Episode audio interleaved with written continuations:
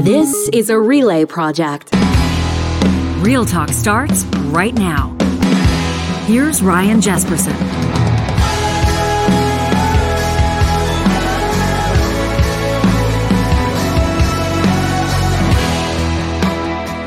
Welcome to this February 13th edition of Real Talk. Ryan Jespersen, John Hicks in the house on this Monday morning, the morning after, of course, the Super Bowl. The And we'll big be, game. The big game. We'll be talking Super Bowl through the show today. Uh, Going to check in with Charles Adler in about a half an hour's time.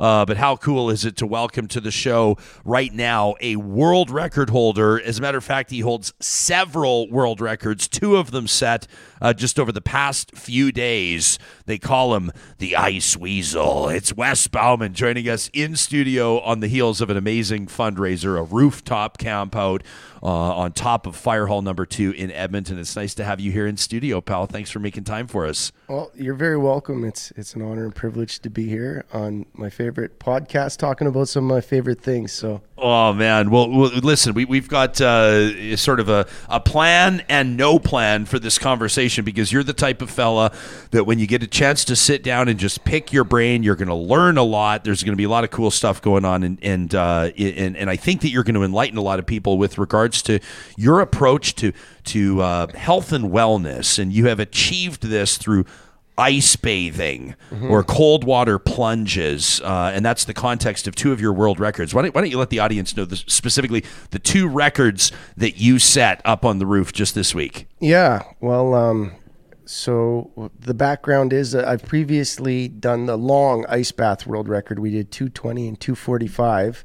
And it, the idea was kind of not shooting us, ourselves to the same barrel again. You're talking two hours and twenty minutes. Yeah, yeah. Pre- Yeah. Previously, the the previous uh, rooftop camp out, we did 220 in 2020. Um, those numbers I think we picked serendipitously because they were similar, and then we had to take a, a a year off of the rooftop, and so we did the world record in my friend Courtney Polson's man cave, and we did two hours and 45, and then attached that to a 50-50 to raise funds uh, for the lack of funds coming in at the rooftop that we weren't able to have in 2021.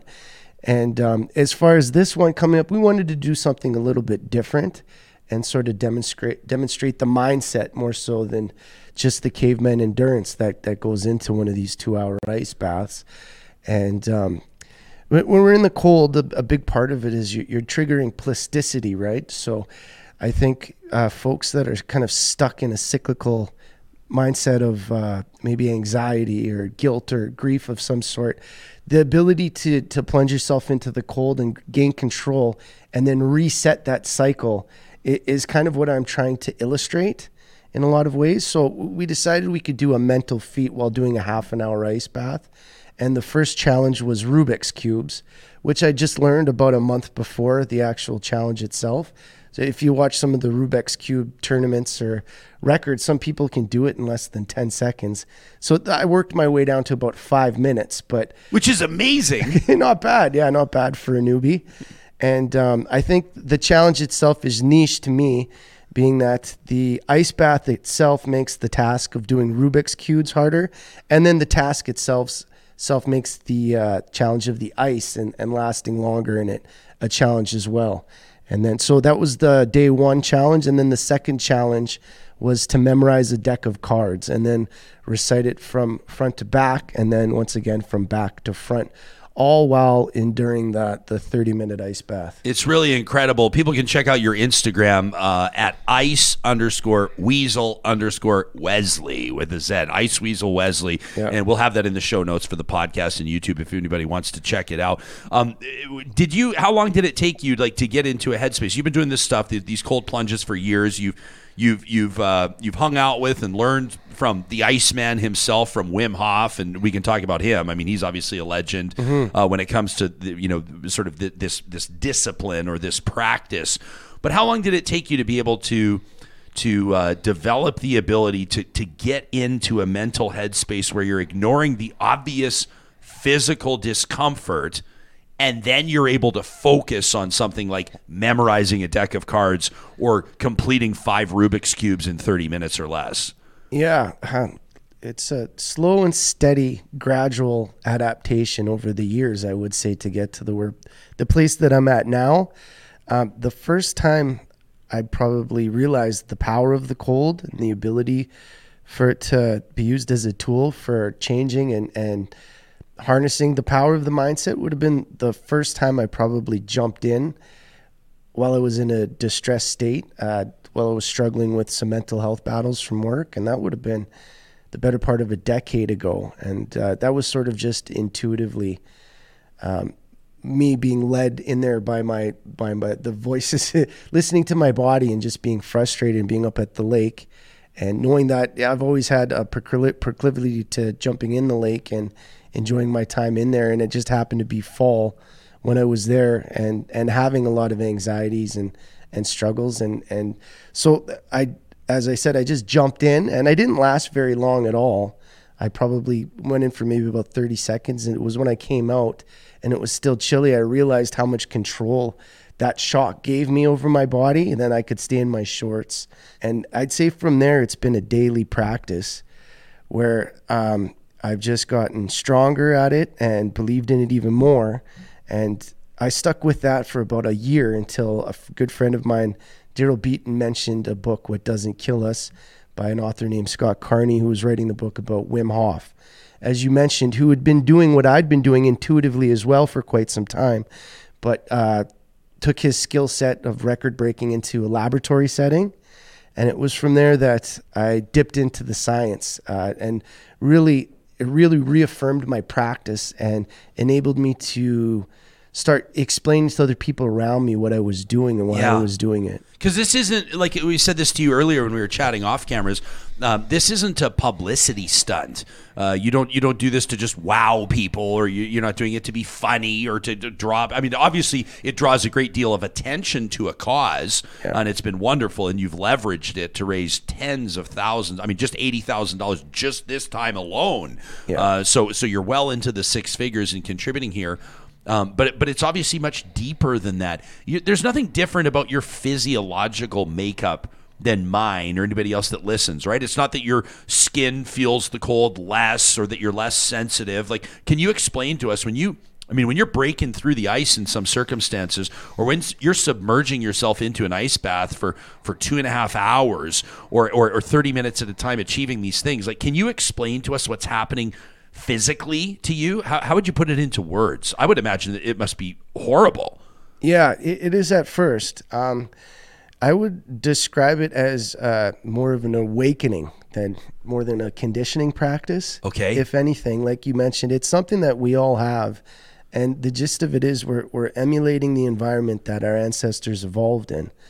And uh, a lot of the stresses that come with ancestral uh, stresses, I, I, would say, versus what we deal with today, is they come with a whole host of superhuman side effects, or what seems superhuman compared to what a lot of us live like day to day with uh, uh, the comfort zone behavior that we're we're so bombarded with. And um, so, for example, by going to the cold and being exposed to it more so than we normally would in everyday life, with it comes an increase of dopamine by about 250 to 300 percent, as well as a, a decline of inflammation down to a fraction of what the average person has. A lot of times, when somebody gets sick or injured, the most negative part is that scorched earth policy that the immune system goes into uh, when it's reacting to a virus or something that's in it. We don't necessarily need to get as sick as we feel in order for us to defeat that pathogen that's invaded our body. And it makes sense evolutionary as well because if somebody did get ill in the time of uh, foraging and, and a man being or a woman being out hunting and gathering when life is on the line, uh, a virus like that and getting sick for a week, it, it wouldn't be able for them to, they wouldn't be able to survive that scenario and go on and procreate and get the human race where it is to this day, right? Um, as well as uh, putting myself into heat, uh, sauna conditions, and so, uh, again, emulating a, a hot summer's day without air conditioning comes a uh, release of uh, a heat shock protein, pro, protein called dynorphin, which bonds onto our opiate receptors. And it's a cousin of the endorphin um, in that when it bonds to that opiate receptor, rather than causing pleasure, it causes um, distress or a feeling of claustrophobia. And while it's doing that, it's resensitizing that opiate receptor and enabling you to feel more pleasure the next time you do something more pleasurable, which is a big part of the mood boosting effects that come with these um, environmental hardening tactics that I've been such a big advocate over the years. Uh, as you environmental hardening. Yeah, that's what I like to call it. Yeah, uh, yeah. Now, do we do we have to point out that this isn't for everybody? Like, I would imagine that there are probably things that could like things could go horribly wrong. Yeah. Uh, like number one, the obvious ones, like if you're breaking through ice on rivers. I mean, like let's let's say that just so real talks off the hook Yeah. from a, from a liability standpoint. That you got to yeah. do safe things. That you got to be safely, uh, you know, in a, in a safe circumstance, have proper supervision, those types of things. But what about physiologically? Could you could you get into trouble doing something like this? Could did did you have to have, have you ever had a sketchy situation? Um, personally, I, I've been very lucky, um, and I've never encountered any um, any scary scenarios or anything like that. But you're you're very correct. This this is a very powerful practice. The heat and the cold and the breath work that you use before you go into it, all of it triggers a very very strong physiological response. Um, I'd say this is a practice meant to be supplemented with Western medicine. You know what I mean? Like, don't go off the grid and think you don't need a doctor anymore. The- So when you're talking mental health, for example, yeah, like like have a rapport with your doctor, with your mental health practitioner. Yeah. Um, explain some of the science behind it, like as I mentioned, that dopamine uh, response, the increase of it, the resensitizing of your opiate receptors from some of these practices. Uh, another thing that I would mention is it's a lot of times it's not so much about shocking as it is about stimulating. And I tell people that you don't need ice water. You can trigger this physiological response just by um, taking a 15 degree Celsius cold plunge. Jumping in a lake is enough to really wake yourself up and give you that alertness and start regulating some of the anti inflammatory effects that I mentioned earlier. Um, as well as with the heat shocking, you don't have to push yourself to the limit Yeah. so much as well. Eh, So I would say keeping that in mind, it, a big part of it is just getting outside in a cool day like today. Maybe not chucking on a winter coat, but just being mindful of your extremities, putting on gloves, and you really rev your body up, right? in Your nervous system. And that's the beauty of it. I think that's what you, you want to run the machine that your body is in the environment that it was built to be ran in, yeah. is how I would describe it. It was uh, it was neat to talk to. Uh, you mentioned Courtney Polson, and he was on the show uh, several days ago as you guys were kicking off the camp out, the rooftop camp out. And and by the way, I want to give a huge shout out to the Real Talk audience members that contributed to help you all hit your goal. And I love this time lapse video. If you're if you're watching this on YouTube, you can see it. Uh, this is you guys up on the roof. I'm, I'm assuming right when you hit your eighty thousand dollar, you hit your eighty thousand dollar goal, which is awesome. And, and and it was so great to see. And I'm and I'm grateful that it, that it worked out and you were able to hit your goal. They were letting us know that people could come by Fire Hall number two and watch you attempt to break these records, but they said that we got to let the Fire Hall know ahead of time. They got to let you know ahead of time because you don't just go and jump in the ice. There's a whole process, right, where you prepare for this mentally, physically, and otherwise. Yeah. Uh, is, is it too personal of a question, or, or can you give us some insight into what your preparation looks like before you attempt?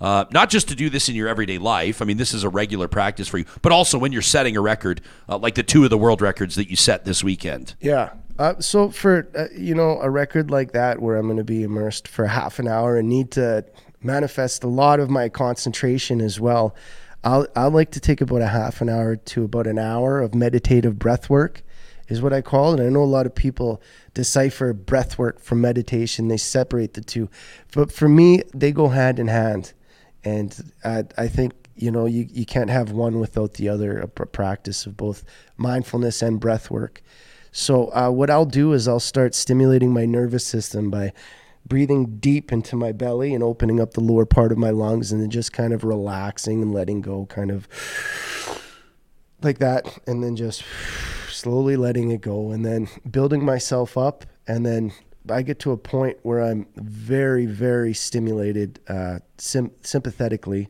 Yeah. And then I take that uh, build up of energy and then I, I go into a very deep parasympathetic state. And I empty my lungs and I lower my breathing, I lower my heart rate. And at that point, I sort of set the intention. And it's like nobody's talking to you. It's like a goalie before the big game, right? Like no one's talking to you. Yeah, I'm all by myself for Yeah. the most part, if if that we can accommodate that, which fortunately we have in the past. Yeah. And uh, so, like I said, I'll rev up and down. I'll do that for about five or 10 minutes.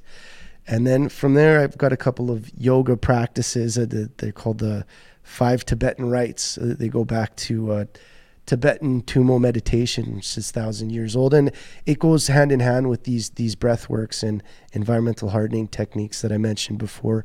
A great way to get the blood flowing to the extremities, which is I'm definitely going to need while I'm in there. So that's a big part of it as well.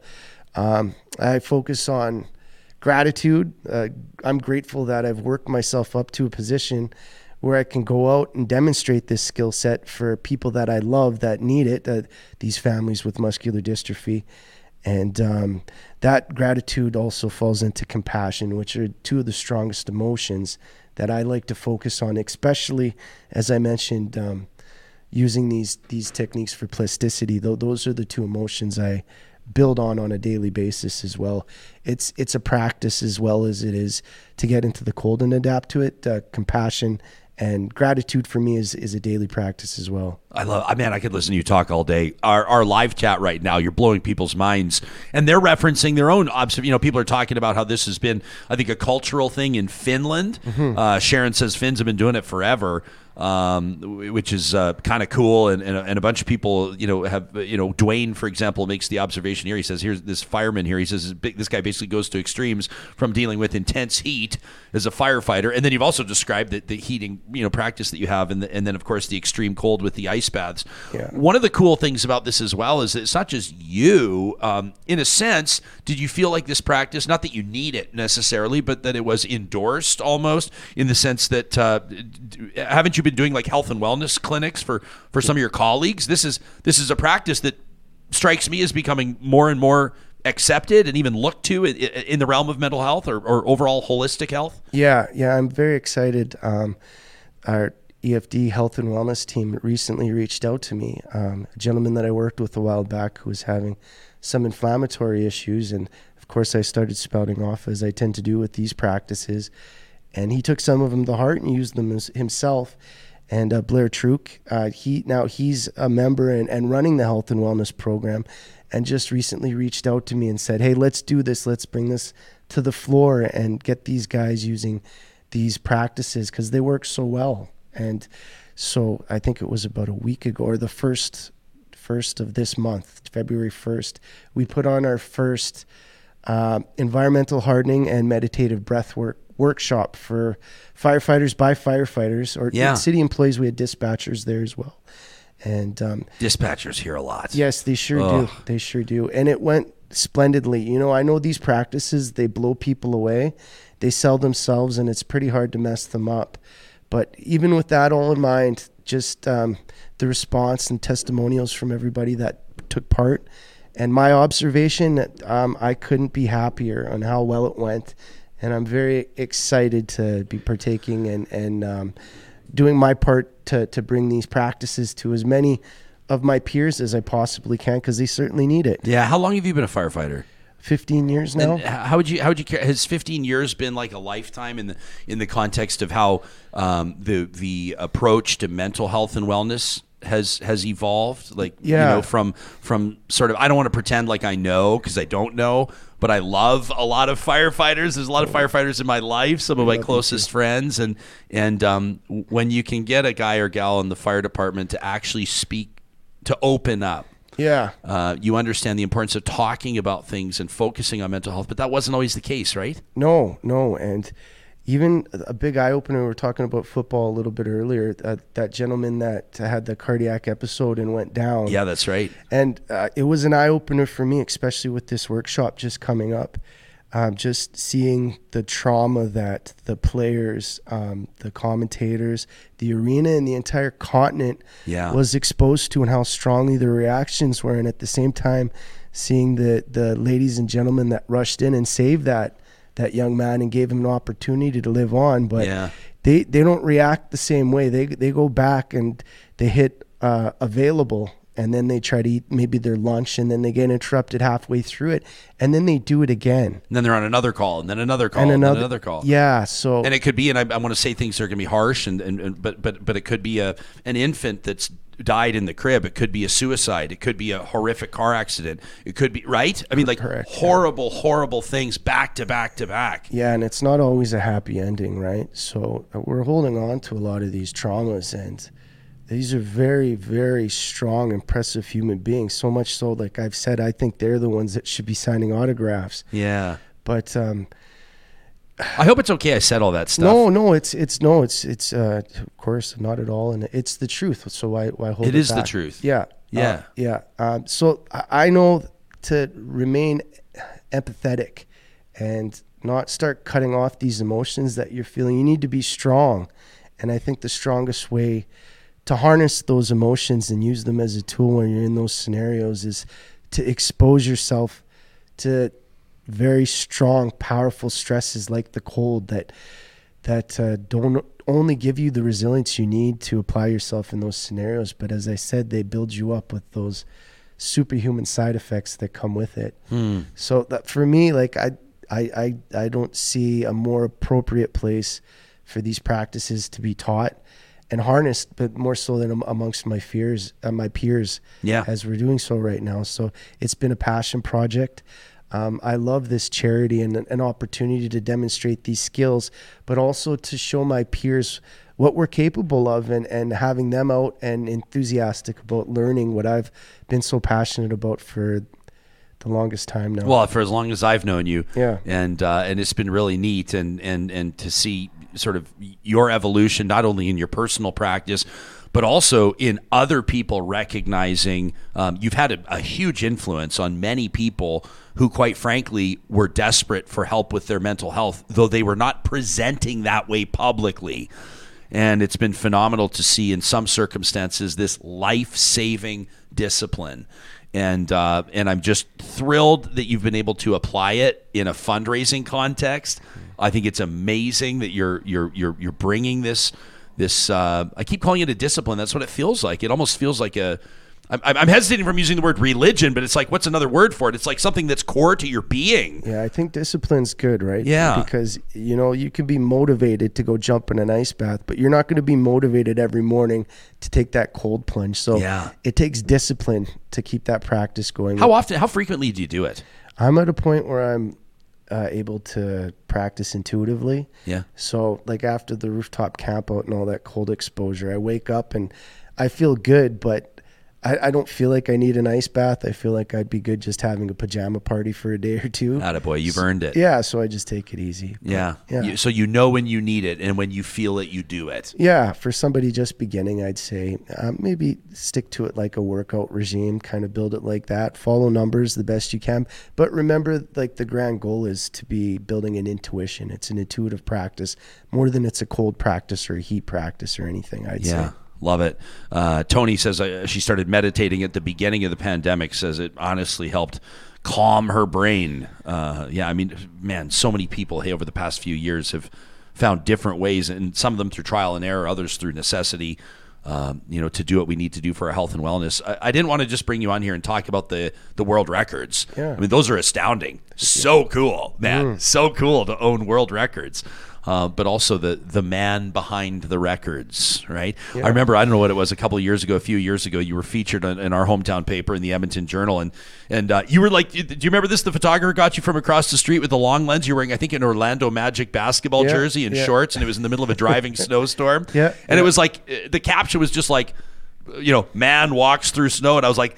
That's the ice weasel. I was like, "That's Wes." I knew exactly who that was, but but you've you've you sort of become the face of a movement, and and it's really really neat. Well, um, yeah, I'm, I'm very grateful and appreciative of everything you just said. Well, yeah. thanks a for thanks for letting us pick your brain and, and opening up and, and I guarantee that some people are going to hear this, um, and uh, you know we're, we're, we're tricking them right because we're, we're we're spinning this as, as as the talk about the world record it is, but I Yes, think you're gonna you're probably going to wake up a few people with something that might change their lives, and I think that that's uh, just a really unbelievable opportunity. Yeah, that's the dream. That's the dream. Thanks, Wes. You know, Ryan, could I say one thing quickly before we leave? Um, um, so you know, with all the the uh, happiness coming off that rooftop, we were hit with the real tragedy coming down, and Mm. uh, our fellow firefighter Chris Kinsella um, just unexpectedly passed on us, and he has been a longtime supporter of our work with muscular dystrophy, and a volun- he volunteered a shift and worked for me to be up for me to be up on the the rooftop while we were doing this fundraising. So it, it's close to home.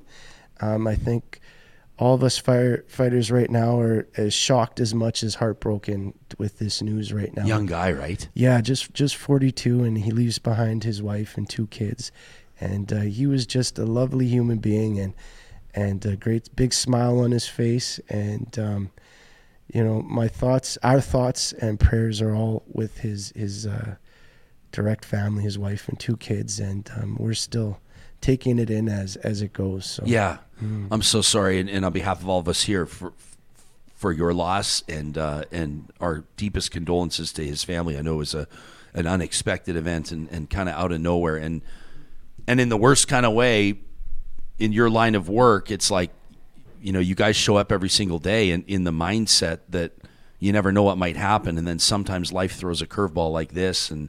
It doesn't matter how many scenes you've attended to or how many years you have on the job. It, it, it can't make it any easier. no, it doesn't.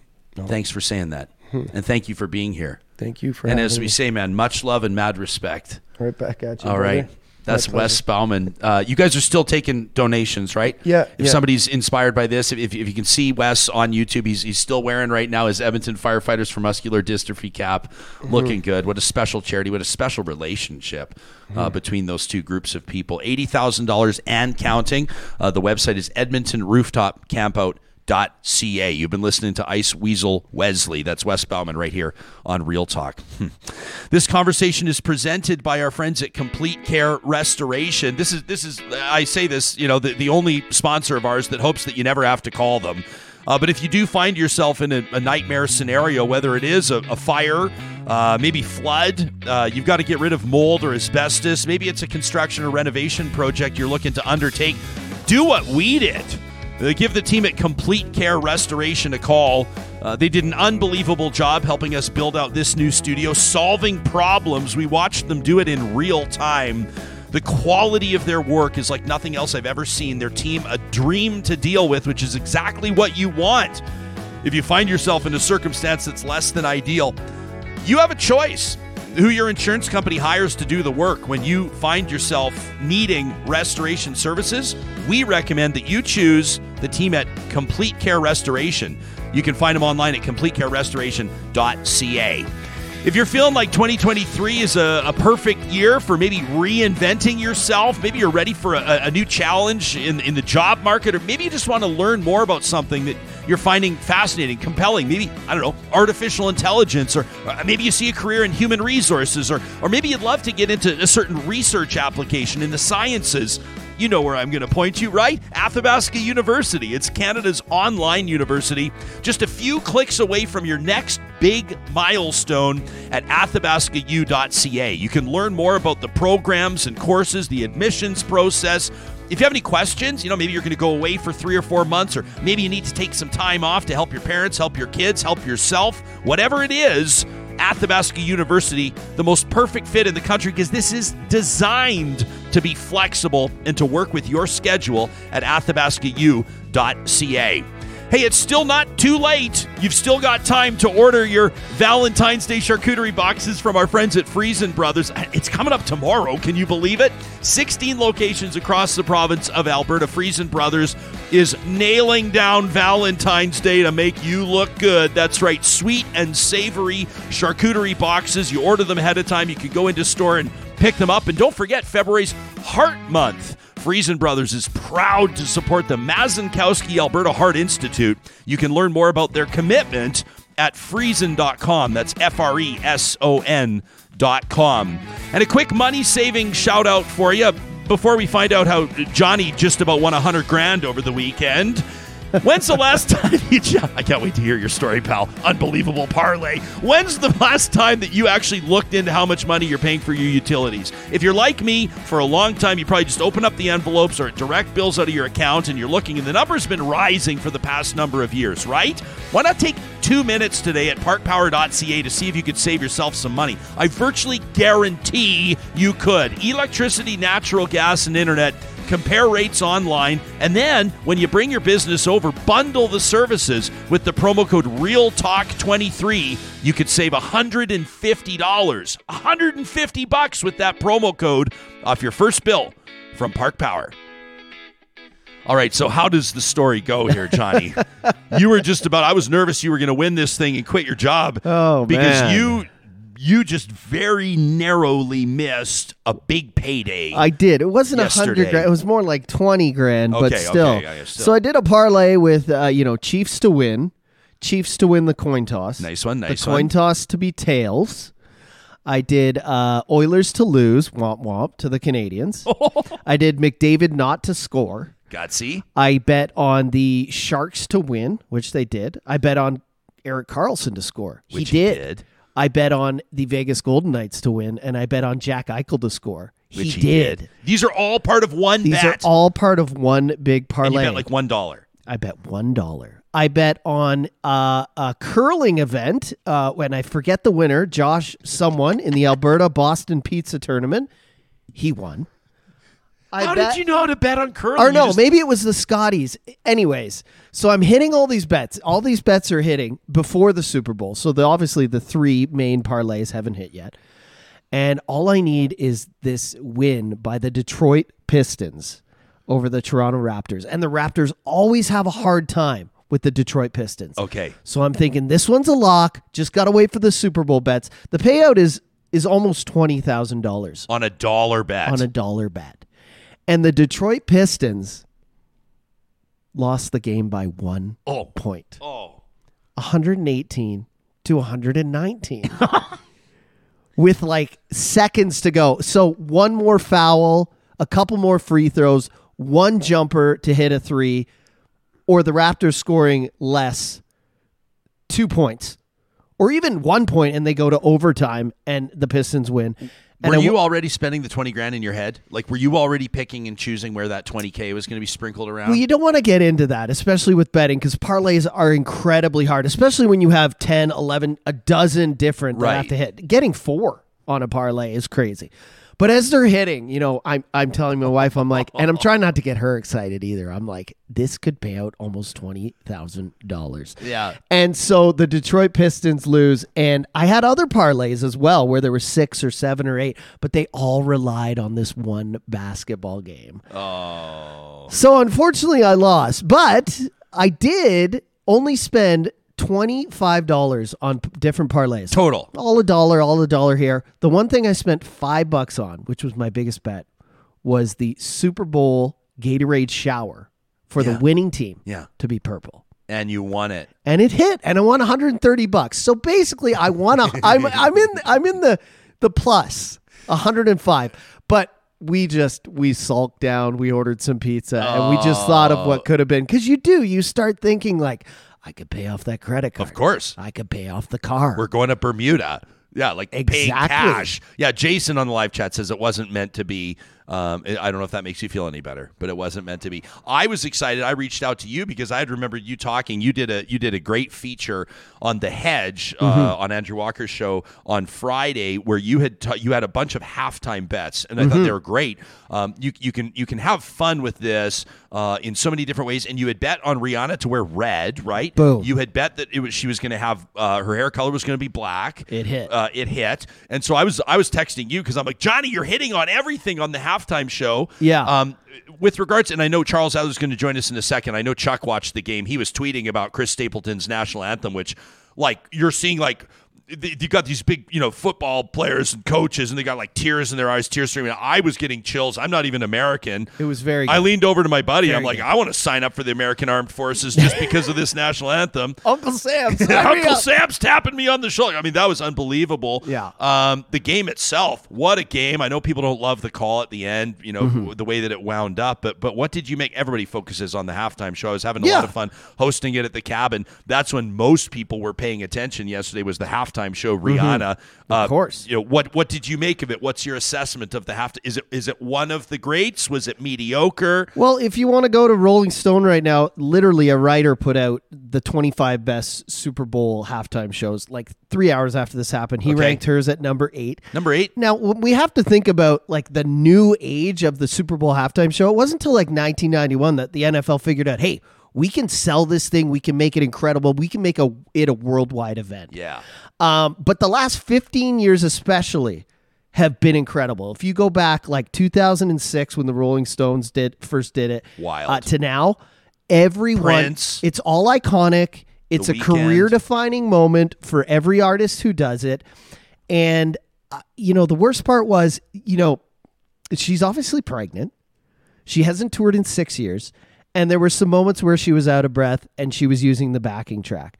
But what a lot of people don't know is how big of a production the Super Bowl halftime show is. You have to get an entire live setup, stage, microphones, everything out in six to eight minutes.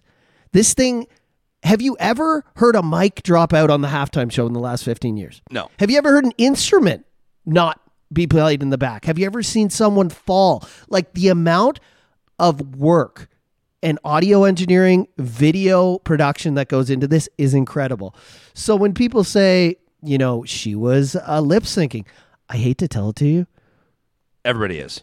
everybody is using some form of pre-recorded Prince, for example, highly regarded as the number one halftime show on a lot of lists. When it was raining during Purple Rain, You cannot do a show in the pouring rain. Everything was pre-recorded from the band to the keyboard to the drums to the backing vocals except for his mic and his guitar went live when he soloed. okay. Okay.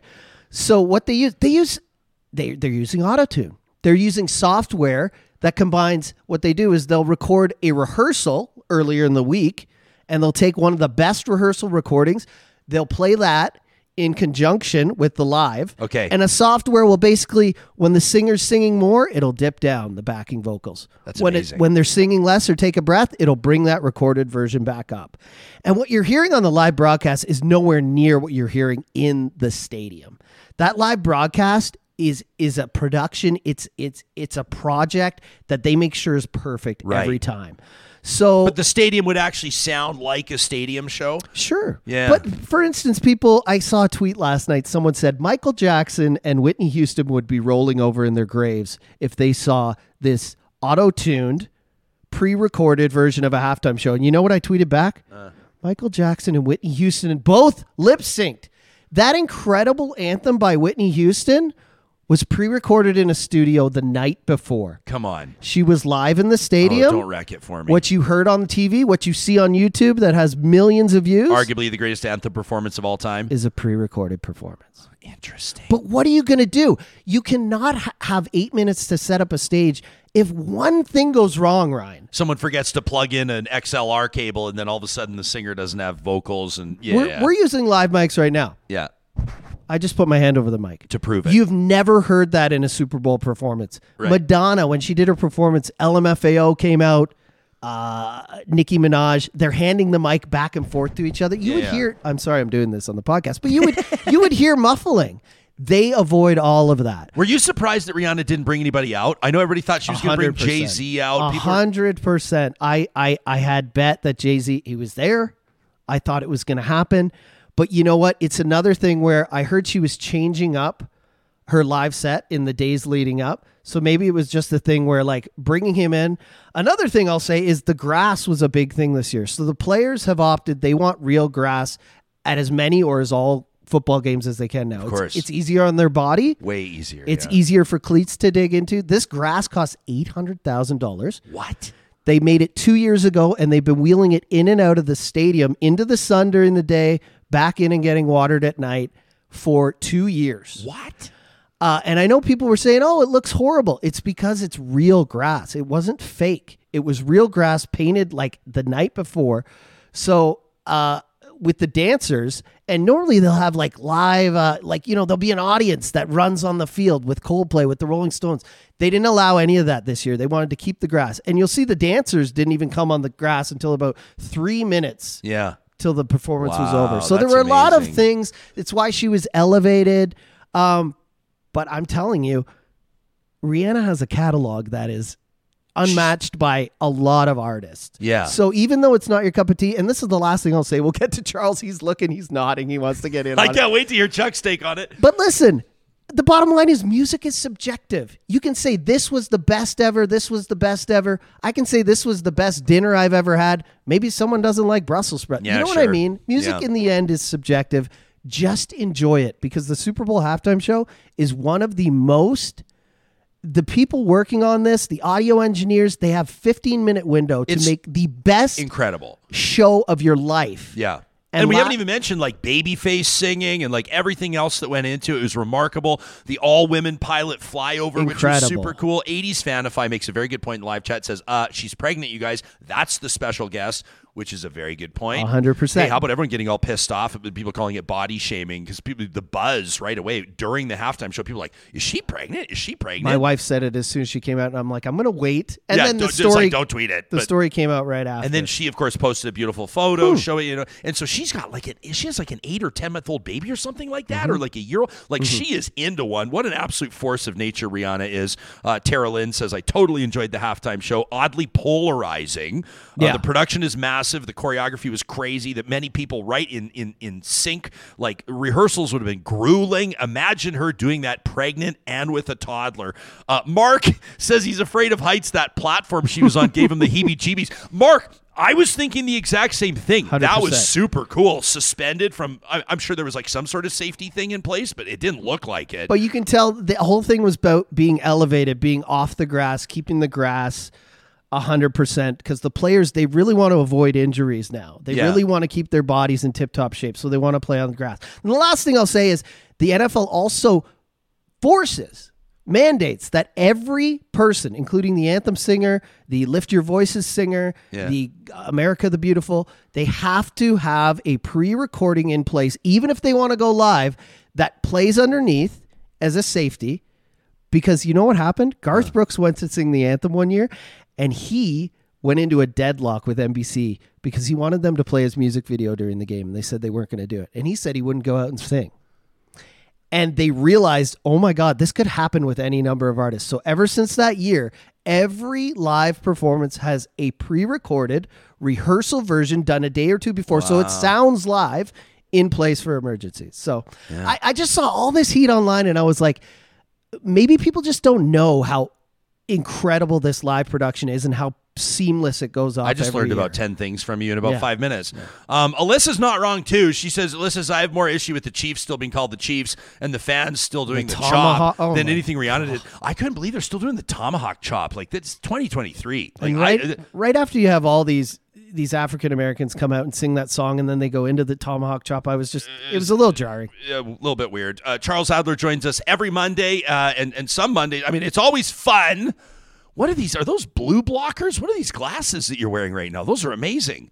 So the thing is that a star is born on this show uh, today. I'm talking about Johnny himself. Okay, Johnny's clearly a star, and that is giving me glare. Uh, what to do?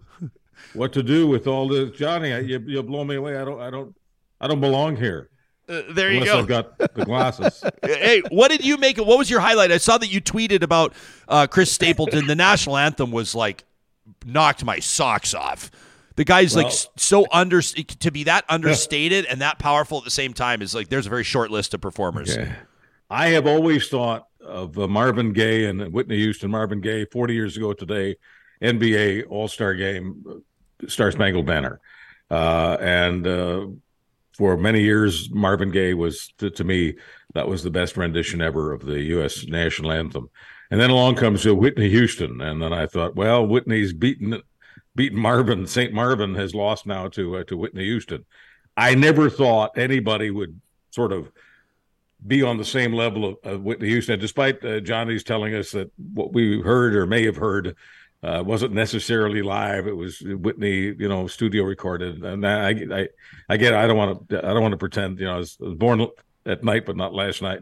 Been in the business for what feels like a thousand years, so I don't want to pretend that I don't know all this stuff. Although I, I tend to to believe that you know we should have a certain amount of theater of the mind and leave you know let people's imaginations run wild but it was very very interesting listening to to johnny's uh, litany of uh, just how meticulous and sophisticated the, the, the business of audio is and johnny of course is an audio expert so i may not be an expert at a lot of things but i'm an expert at knowing how much i sob uh, for the anthem of another country because yeah. of the performance in this case, I'm talking about Whitney Houston. I never thought I would I would have that same reaction again to anyone, and I did last night. Listening to Chris Stapleton, um, if if if anybody missed it, uh, it's easy to access on YouTube. Uh, I don't think anybody can, missed it. You can find it on my Twitter feed. Uh, you can you can find it in a thousand places. But uh, if if Chris Stapleton's rendition of the Star Spangled Banner doesn't make your heart sing, uh, your head is stuck somewhere close to your back door. In my well, humble you opinion, you have you have the most eloquent way of telling someone they've got their head up their ass that I've ever, that I've ever heard in my life. Anybody, anybody can say you got your head up your ass. You know, I'm not paid to do it differently. hey, there was a lot that happened over the weekend, and of course, I love our chance to check in on money because I love to pick your brain on what you make of all this yeah. stuff. The yeah. spy balloons, uh, uh, the, the the Halloween, the hottest Halloween costume coming up this year is definitely going to be spy balloon, UFO spy balloons. People are going to have a hard time getting through the door in their big white spy balloons, but yeah. of course, NORAD's now shooting them down, and, and people are talking now about Canada should have invested in the fighter jets when we needed them because now we need the Americans to help us out with NORAD shoot down these. Spy- what do you make of the spy balloon story? I mean, maybe it shouldn't be laughing, but uh, they're spying on us all anyway, all the time anyway, right? Well, well you know, the uh, the, the conservative uh, trolls uh, for the last couple of years, you know, I'm uh, Trudeau's pet, I'm uh, Trudeau's. gopher, I'm Trudeau's courier, I'm Trudeau's shill, I'm Trudeau's sure. romance guy, and all that kind of stuff. And so they, they get a little confused when you know I see Trudeau doing something that I'm not impressed with, and I'm not, as you know, I'm not I'm not shy. And uh, so I see Trudeau's tweet, and I realize he doesn't write them, but uh, you know, it's his name is on them, and it's, it's his team and all that. And so when when I see Trudeau's tweet over the weekend about how he ordered, I ordered the downing of, a, and I thought to myself, I guess I guess technically, obviously, it's NORAD, and the the Americans want to shoot the plane down because I mean the North American sky, it's all yes, we have sovereignty. I don't want to bog down in all the legalistics, but uh, North American airspace, uh, the U.S. very much considers um, their airspace because obviously any object that's coming through Canada eventually, just like the weather, you know, it ends up in the states. That that just doesn't need any explanation. But the idea that Trudeau ordered it, yes, I'm sure Trudeau signed off on it, uh, but it just it's it sounded like Trudeau was trying to pretend that he was uh, you know, the, the king of Muscle Beach, and uh, it just it, it it it looked weird to me. Did did, did you see the tweet? Did you have it? Because I, uh, I did on, on, Twitter, of course, especially the fans of Trudeau, were all over me saying, "I Charles, don't you understand what NORAD is? Don't you understand what sovereignty is? Don't you understand this? And why are you attacking?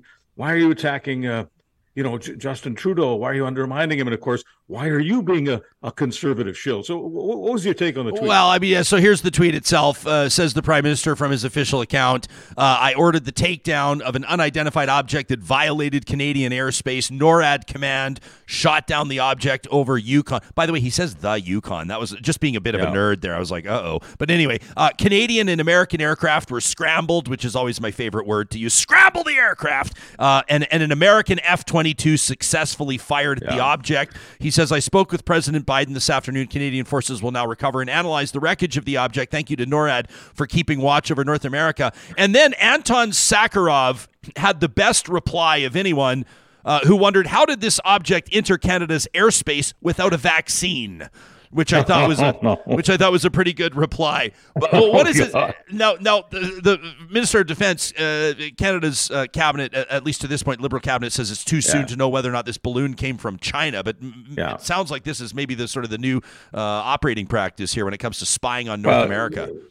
Yeah, I mean, sure. Well, of course, it, of course, it came from China. There's no need to bog down. But uh, did, did, did you feel? I mean, I, I don't feel I take a backseat to anybody in my love for this country. I just, you know, the, the idea of the the, the, the I or Trudeau, I Gen, or the. I mean, does, is that not out of sync? Is that not out of character? Did, did that? I mean, it, it rattled my bones a little bit. Uh, Well, I just find he had he had an good with it? opportunity to, to be as a Canadian Prime Minister. You don't get to talk like an American president very often, and when you do get a chance to do it, I mean, you want to do All it well. All right, it just it, it didn't sound like him, and it didn't sound like a Canadian prime minister. I mean, if he if he had simply said, you know, it entered our airspace, I had a discussion with uh, the president of the United States, and we decided to take it down. That that that to me would be the you know balanced, realistic Canadian approach. Maybe Sure. I'm Yeah. Well, being you're you're asking for cla you're you're asking for classic Canadian humility and understatedness, and I just don't know. I- Yeah. but I, you know, I mean, I feel like right now, and I don't actually believe the words that are about to come out of my mouth, but I do kind of feel like we're getting spied on so much now, anyways. Uh-huh. Uh, everybody's, you know, you're like, you know, even, even if I were to talk right now about buying a new toaster oven, we'll do this as an experiment. I'm talking in front of my phone about buying a new toaster oven. I guarantee you that by the middle of the afternoon, that all my Facebook ads and everything else on Instagram is going to be, you know, ads for new toaster ovens, and so we're being spied on already. Everybody on Yeah. TikTok knows that TikTok has its, you know, everybody's concerned about what that the implications are there with Chinese spying technology. Are are the balloons giving you the heebie-jeebies? I mean, do, do you think shooting them down no. is the right move. No, move? simply because because of what you've just talked about. I mean, uh, Google is spying on me, and uh, Microsoft, and everybody else, and it, it's true. I mean, I uh, the other day I was uh, looking for uh, well these these glasses, and the reason I was looking for these uh, these glasses, okay, was was, for your uh, bit on the- Real Talk. Yeah. Of, of the nighttime, you know, it wasn't just because Johnny Infamous is is on with me on Mondays and, and embarrassing the Star is out me. born on Monday Uh, there's no way that I could ever be the kind of walking encyclopedia that, that Johnny is. I, I defer to Johnny. I've got Johnny envy. So that's one reason for the glasses, You obviously. got Johnny Fever. But the other reason is just simply nighttime driving. I just want to get the glare out of my life. So I went on Google to look for, you know, nighttime glasses, you know, and uh, now uh, several days later, I'm still getting all kinds of ads, uh, you know, uh, informing me about uh, different kinds of lenses for different, and you know, and I, I'm just saying enough already. You know, stop, as you say, stop spying, stop spying on me. So, are, are the Chinese also spying on me? I guess. Uh, you know, pick a number. Uh, you know, wel- welcome to the club. No, I, I, I don't. Uh, I don't see it as a threat. If I saw all this kind of stuff as a threat, I would be one of those uh, paranoid tweeters believing in conspiracies. I probably would be, uh, you know, an anti-vaxxer and, and all the rest of it. I, I just think that much of that stuff comes from isolation and paranoia, and uh, you know, one feeds the other. And uh, no, I, I, I'm not interested in being paranoid of China. Yeah, Tracy says, let's be honest with ourselves. We're grateful, all of us, that the U.S. spends a boatload on uh, its military. This is the video I wanted to play. This is uh, a video posted by Alberta's premier. She's been, uh, uh, I mean, she's being piled on for it. Uh, this Danielle Smith video, you want to tee this up? As I walk the streets of our nation's capital, I can't help but be reminded of the history of this place, including how Canada was founded. Many years ago, the indigenous people of this land and those that came from across the world united to tame an unforgiving frontier, ensuring prosperity for countless future generations. It was their duty to support one another as neighbors and to build this country together, developing democratic institutions that would yield good and stable governance. I think it's important to remind ourselves where we came from because it might help shape where we're going. It's it's being panned by critics as essentially a whitewashed version Yeah. of Alberta's history. I'm hoping to speak with her on the show this week, if not this week, soon. Uh, but your take on it? My take will never be as effective as uh, Brandi Morin. She was on on the, on the show one time. That's how I, I Yeah. met her. Uh, just watching her, and uh, I followed her, and I remember thinking, "How am I going to follow her?" You know, she's she's terrific. So I would advise people to to get on Twitter and look for Brandi Morin's tweet. That too has been is on my is on my Twitter feed if you're if you're looking for it. But look, I mean, uh, uh, there's no way that I believe that uh, Danielle Smith believes her version of history. I think that uh, Danielle Smith is um involved in let's call it what it is, you know, blind ambition. Uh, she knows what her base and maybe some people beyond the base want to hear about the origins of Canada and how harmonious the relations were uh, between the government of Canada, the people who lived in Canada, and the Indigenous people. But I mean, you don't have to be Indigenous to look at that and say, oh my God, that is deep propaganda. That is uh, manipulation. Uh, you know, it's it's, and I don't I don't care which horrible event you're talking about uh, uh in in in this uh, history of ours. Um, the only thing worse than the historic event itself, when we're talking about oppression, when we're talking about atrocities, when we're talking about whether you want to call it cultural genocide or any other kind of genocide, when, when you when you want to talk about this kind of horrific series of events that are basically, in, in my opinion, uh, the original sin of Canada, which is uh, our treatment of, of indigenous nations.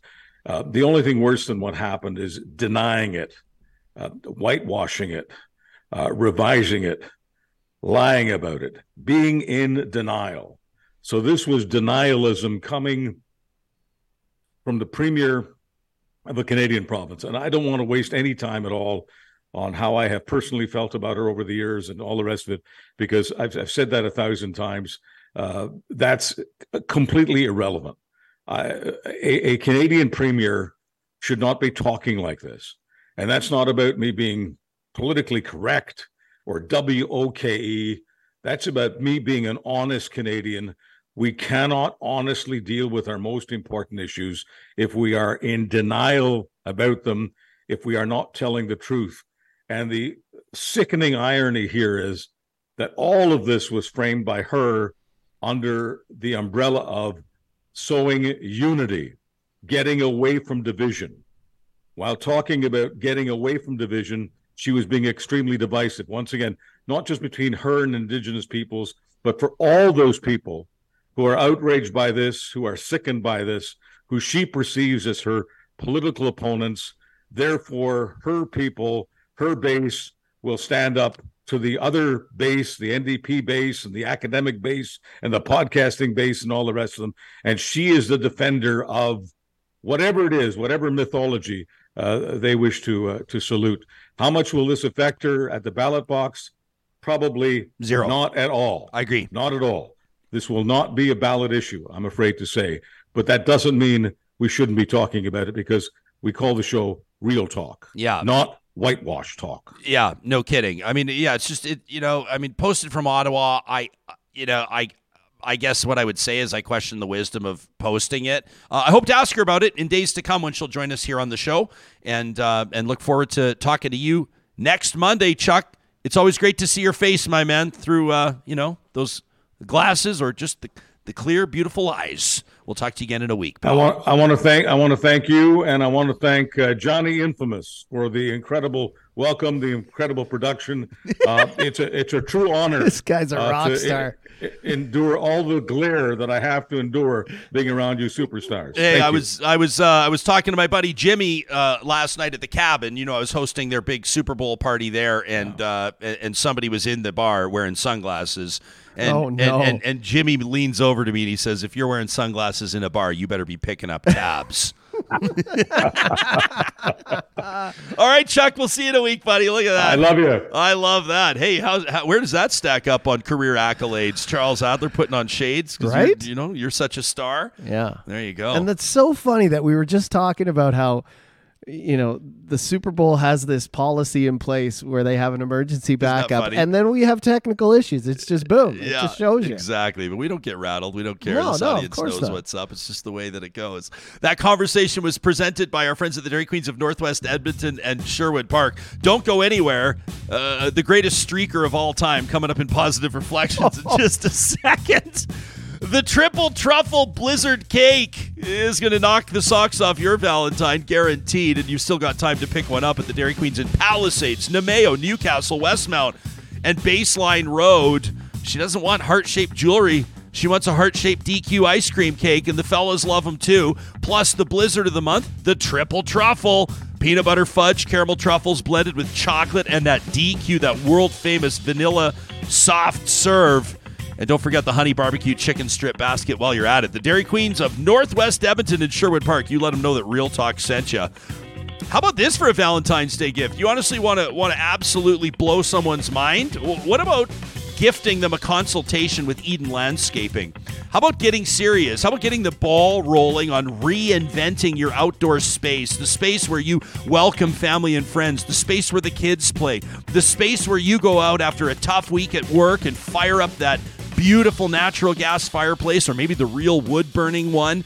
Maybe you pop a pizza into your new outdoor pizza oven. Whatever your vision is, I'm thinking maybe a trickling koi pond, Johnny. Hey, whatever you can mm. dream up, Mike can make it happen. A custom landscape builder with more than 20 years of on the ground experience in Edmonton and area. Check out their portfolio online today. You can reach out to them, contact them at landscapeedmonton.ca. Serenity now. Serenity now. I can hear the koi pond trickling through the water feature as we speak. Maybe all of it automated by Apex Automation. Is that too much of a stretch? Am I trying too hard here? I mean, they automate virtually everything. It's why uh, engineers, professional engineers across the country, are dropping everything to apply to come over and join the team at Apex. Check out their new website, apexautomation.ca. Uh, the very first thing that'll pop up, uh, notice that they're hiring. Right, their team is always growing. They're opening up field offices across Canada and the United States. They want to be closer to their clients, and they want their team members to be closer to their families. You can check out what they're doing, the different industries where automation is really making a difference, including autonomous vehicles and machinery. Bright future there, obviously. If you want to be on the leading edge with a company that understands the value of your contribution, your expertise, and your time, check out today apexautomation.ca. What a weekend for the, the state of Arizona. Obviously, hosting the Super Bowl Incredible. and then the Waste Management Phoenix Open, Yeah. which has got to be. I mean, I don't even know what to say about the You're Waste talking about the Management streaker, Phoenix. right? Well, well, I mean, we'll get to the streaker in just a second, but like, if I don't know if you follow Zyre Golf on Instagram, but check this out. This is like a beer cup snake, Mm-hmm. you know, like the empty, you know, the empty solo cups. So they're basically building a snake through the stands. I'm pretty sure this is on hole 16.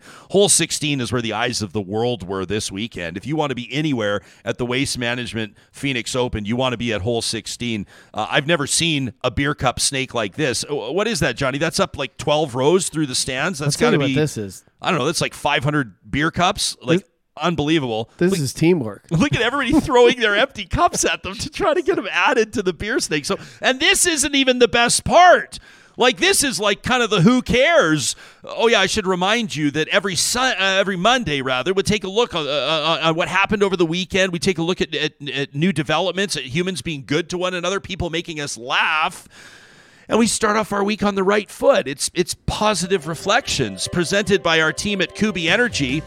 And I did give them a heads up. I did let them know that we're going to be celebrating the greatest streaker of all time uh, in this week's edition of Positive Reflections. And I didn't hear back from head office at Kuby. I, they seem to be fine with it. Okay. I think they're okay with it. So so let's recognize here. This is Mac Savage, everybody.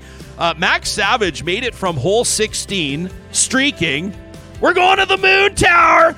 He made it from 60. These these these beautiful speedos that he's got on, and some body paint too. Uh, all the way down to the pond on 17. You want to talk about how golf is changing culturally? How the PGA is going to maybe keep up with the LIV Tour owned by the Saudis? Nudity. it's streakers. That's how they're going to do it. Now, of course, you can't pull this off like at Augusta. No. There would be no appetite for this at Augusta or Pebble Beach or, or anywhere else. I, I think I don't think the British Open is going to see this. I mean, not a lot of water there anyway, but you get my point. So Mac Savage, uh, absolutely raising the bar on streaking at golf tournaments uh, uh, to, to, to the joy and delight of the thousands that were there in person, and then of course the millions that were watching around the world with the belly flop into the pond on 17. Now, Johnny, I want to take you even further back in Desire Golf. They've got all this. He managed to, he wasn't done there. He made it onto the actual waste management sign on hole 17. How's this for getting bang for your advertising buck? If you're watching on YouTube, look at those security guys just chilling. Like, what are they? They're No not going- urgency. they're not going to swim. They're not going to go in there and get them. And so Mac Savage making a name for himself, to say the very least, and with one of the most iconic mug shots of all time, Uh, he says on his own uh, Instagram account, this is what it looks like when you spend the night in jail. And you, you can follow him on Twitter at Max Savage69, of course. Max Savage69, of course. Uh, but his but his mugshot, as you can see here, um, they're now selling T-shirts. The mugshot of the waste management streaker's name's Mac Savage. T-shirts, he says, to pay for his bail and legal fees And a haircut. and maybe a haircut. Although without that hair, would he have got the attention he did running down the fairway on 17? I don't know. Hey, I'm not saying that you should be streaking at athletic events. I'm not saying you shouldn't. All I'm saying is it made me laugh, and I could not wait to present it today, and I'm going to declare it the greatest streaker of all time. Okay. Mac Savage is the GOAT until somebody takes the title away. and if you would like to get a free solar quote today, you can do it right now. There's got to be like a moon reference somewhere, huh? At kubyenergy.ca. Hey, coming up on tomorrow, it's going to be an episode of Real Talk you're not going to want to miss. Country star Brett Kissel. Did he intend to write a Freedom Convoy anthem? Because that's kind of how his new song line in the sand is being perceived. He's going to join me here in studio and i'm going to ask him what's up with the timing of that release and does it hurt him that jamie Saleh is retweeting it? Brett kissel in this seat beside me coming up on tuesday's real talk. Tell your friends thanks for liking sharing subscribing. We'll see you soon